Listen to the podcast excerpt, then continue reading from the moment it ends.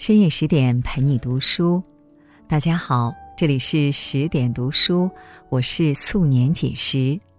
今天你过得好吗？今天我们来跟着作者阿丽的文章，一起来聊聊《被侮辱与被损害的人》这本书。一八四六年，陀思妥耶夫斯基刚一出版人生中的第一本小说，便广受好评。甚至被文学评论家别林斯基称为俄罗斯文学的天才。一八四九年，他因公开朗读革命信件而被捕，同时被剥夺发表作品的权利。仅仅三年时光，这本应熠熠生辉的文学新星就被乌云遮住了光华。此后近十年。他经历了审判、苦役和流放等重重磨难。也就是在这苦难的磨砺下，他明白了一个道理：在苦难来临时，淡然以对；在苦难过去后，学会宽恕。后来，托斯托耶夫斯基被恢复了发表作品的权利，于是他大笔一挥。写下了这部兼具爱与宽恕的长篇小说《被侮辱与被损害的人》。故事中，管家伊赫梅涅夫的女儿选择与仇人之子私奔，这让伊赫梅涅夫十分愤怒。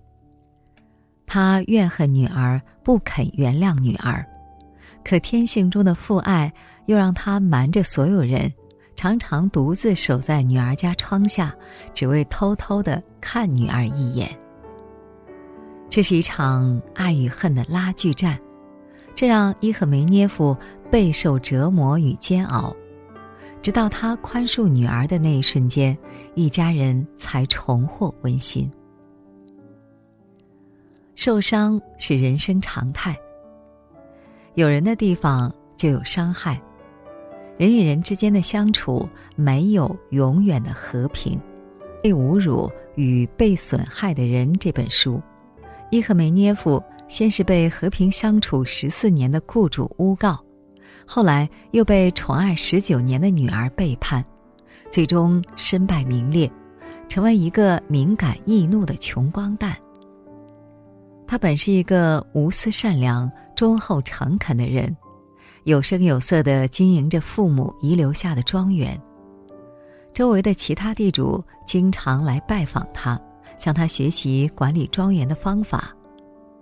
其中，与他毗邻而居的公爵给他们一家留下了最深刻的印象。公爵每天都上他家玩，给他们讲一些俏皮话或生动的故事，有时还在他家里弹琴唱歌。在伊赫梅涅夫夫妇眼里，这样的公爵可亲可敬，完全不像其他人说的那样傲慢无礼、心机深沉。大多数时候，人们只相信自己看到的，而听不进别人所说的。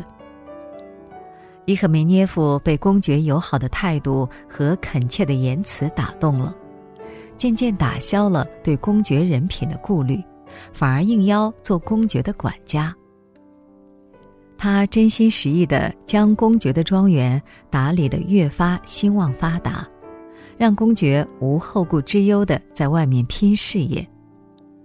他把公爵当做自己的亲兄弟，关注其动向和种种成就，甚至感同身受。正如唐朝诗人张卫在《赠乔林》里写道。丈夫会应有知己，世上悠悠安足论。这个世界上的人那么多，我们渴求的就是能有一个互相认同、互相支持的知己。伊赫梅涅夫和公爵便是这样的知己，他们互相信赖、友好相处了十四年，没有发生任何的不愉快。后来，伊赫梅涅夫应公爵之邀。将公爵之子迎入家里，像对待亲儿子一样照顾。这让公爵的儿子有些乐不思蜀了。即便后来公爵回到庄园，他也不愿意回去和父亲团聚。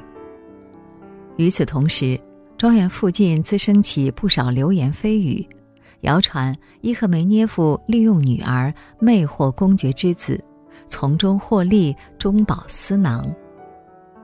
正所谓三人成虎，公爵渐渐相信了所谓的证人证言，最终狠下心来将伊赫梅涅夫告上了法庭。伊赫梅涅夫因为缺失某些证明文件和没有强硬的后台，最后输了官司，庄园也被查封，不得不举家迁离。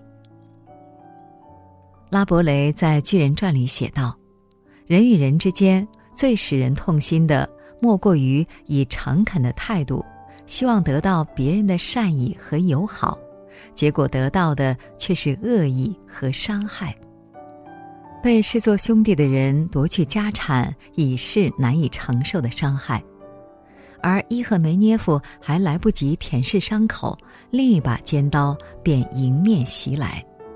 他的女儿与常来拜访他们的公爵之子相恋并私奔了，这坐实了那些谣言，更激化了他和公爵之间的矛盾。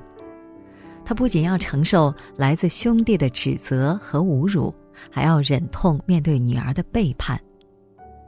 爱之深，伤之重，能让我们受伤的都是我们曾经信任、真诚相待的人。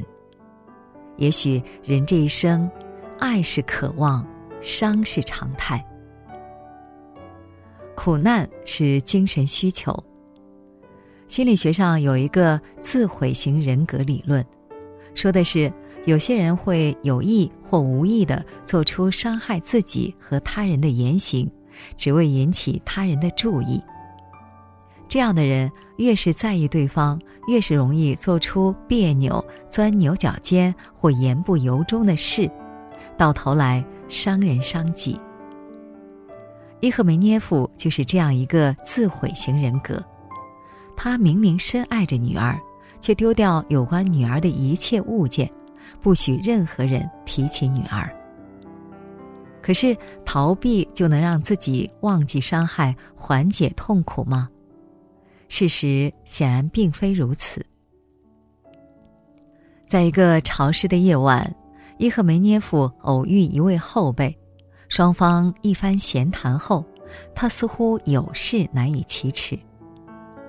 在将近一分钟的沉默后，他终于开口了。我答应妻子。顿了一会儿，他重新说道：“我们夫妻商量着要收养一个被遗弃的女孩。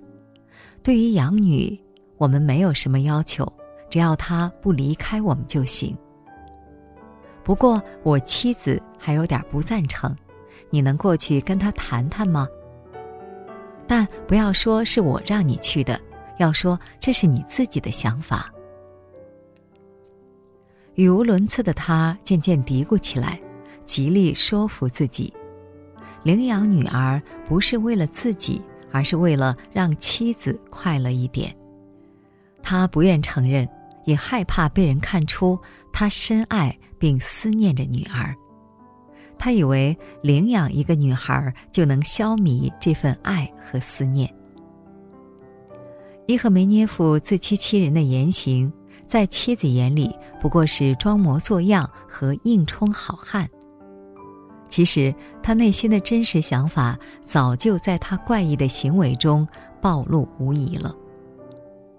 与人相聚时，他会突然旁若无人的自言自语或指手画脚；夜幕降临时，他会一声不响的拖着病体走进阴冷的街道，伫立在女儿家窗下。夜深人静时，他会独自一人在屋里哭泣，低声呼唤女儿的小名。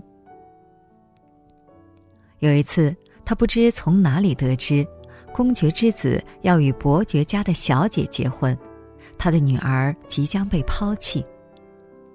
听到消息后，他立刻回家，打开尘封多年的铁皮箱，用一整个晚上归置里面的古老文书。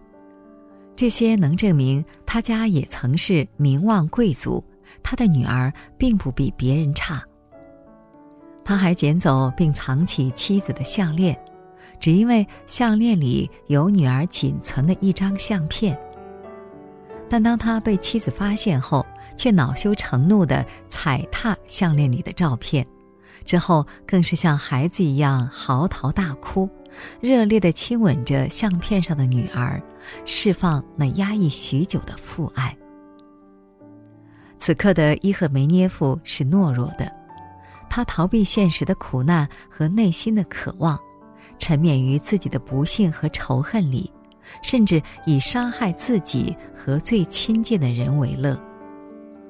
殊不知，当命运施以铁拳时，只有爱和宽恕，才能使百炼钢化成绕指柔。宽恕是最简单的幸福。人心如拳，握得越紧，越易受伤；唯有放开，方得自由。伊赫梅涅夫放不下公爵对自己的侮辱，更无法宽恕女儿的背弃，这让他越来越痛苦。在得知公爵向他女儿提亲时，他坚信公爵有着不可告人的私心，他的女儿将陷入更大的不幸中。他想要阻止这桩婚事，便向公爵发出决斗的信函。可公爵却将信函交给了警察，他也因此被抓进了警局。这让他怒不可遏，仿佛受到了极大的侮辱。他始终无法参透，活在仇恨里，失去的是将来的自由；学会宽恕，解开的是过去的束缚。直到一个叫做内利的小女孩出现。内利用自己外公史密斯的故事，教会了伊赫梅涅夫要学会放下。史密斯的经历与伊赫梅涅夫相似，也是女儿带着家产与情人私奔了。一气之下，他与女儿断绝关系，即便在女儿病入膏肓之际，也不肯原谅女儿。后来，他的女儿预感到自己时日无多。希望见父亲最后一面，请求父亲的宽恕，便让内利去邀请史密斯。妈妈要死了，叫你去，走吧。内利的疾呼被史密斯挡在门外。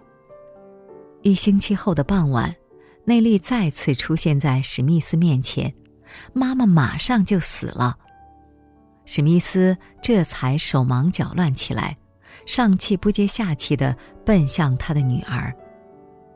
可惜，等待他的不再是他深爱的女儿，而是一具冰冷的尸体。史密斯执拗的愤怒不仅害死了自己的女儿，也让自己在孤独中长眠。莎士比亚的《威尼斯商人》里有一句话：“宽容就像天上的细雨，滋润着大地。”他赐福于宽容的人，也赐福于被宽容的人。史密斯的故事惊醒了伊赫梅涅夫，他哆哆嗦嗦地撑起病体，哀嚎着：“我的女儿在哪里？她在哪里？她在哪里？”恰在此时，他那被情人抛弃的女儿突然落魄地闯进家门，跪倒在伊赫梅涅夫的面前。伊赫梅涅夫将女儿紧紧地搂在怀里，父女俩终于都选择了原谅对方。伊赫梅涅夫不再执着于过去的苦难，他决定找一份工作，带着妻子和女儿去新的地方开始新的生活。铁，愈炼愈硬；爱，愈熬愈浓。经过苦难的熬制，人们愈能品味出爱的甘甜。在不幸中能悟出真理，是被侮辱与被损害的人这本书的基调。陀思妥耶夫斯基在书中运用人物的大段独白或对话，深度刻画出人物的内心活动，巧妙地将没有交集的伊赫梅涅夫和史密斯联系在一起。他们有着相似的悲惨命运，却因为不同的选择有了不一样的结局。人生实苦，苦于不幸时常不请自来，令人猝不及防；有人深陷其中，沉沦于苦海；有人宽容待之，徜徉于爱海。山之美在其雄奇险峻，河之美在其波澜壮阔，人之美在其坚韧善良。若是生活太苦，不妨品味一下前苏联作家奥斯特洛夫斯基的这句话：“人的生命似洪水在奔流，不遇着岛屿暗礁，难以激起美丽的浪花。”好了，今天的分享到这里就结束了。更多美文，请继续关注十点读书，也欢迎把我们推荐给你的朋友和家人。让我们在阅读里成为更好的自己。我是素年锦时，在河南鹤壁，祝你晚安，做个好梦。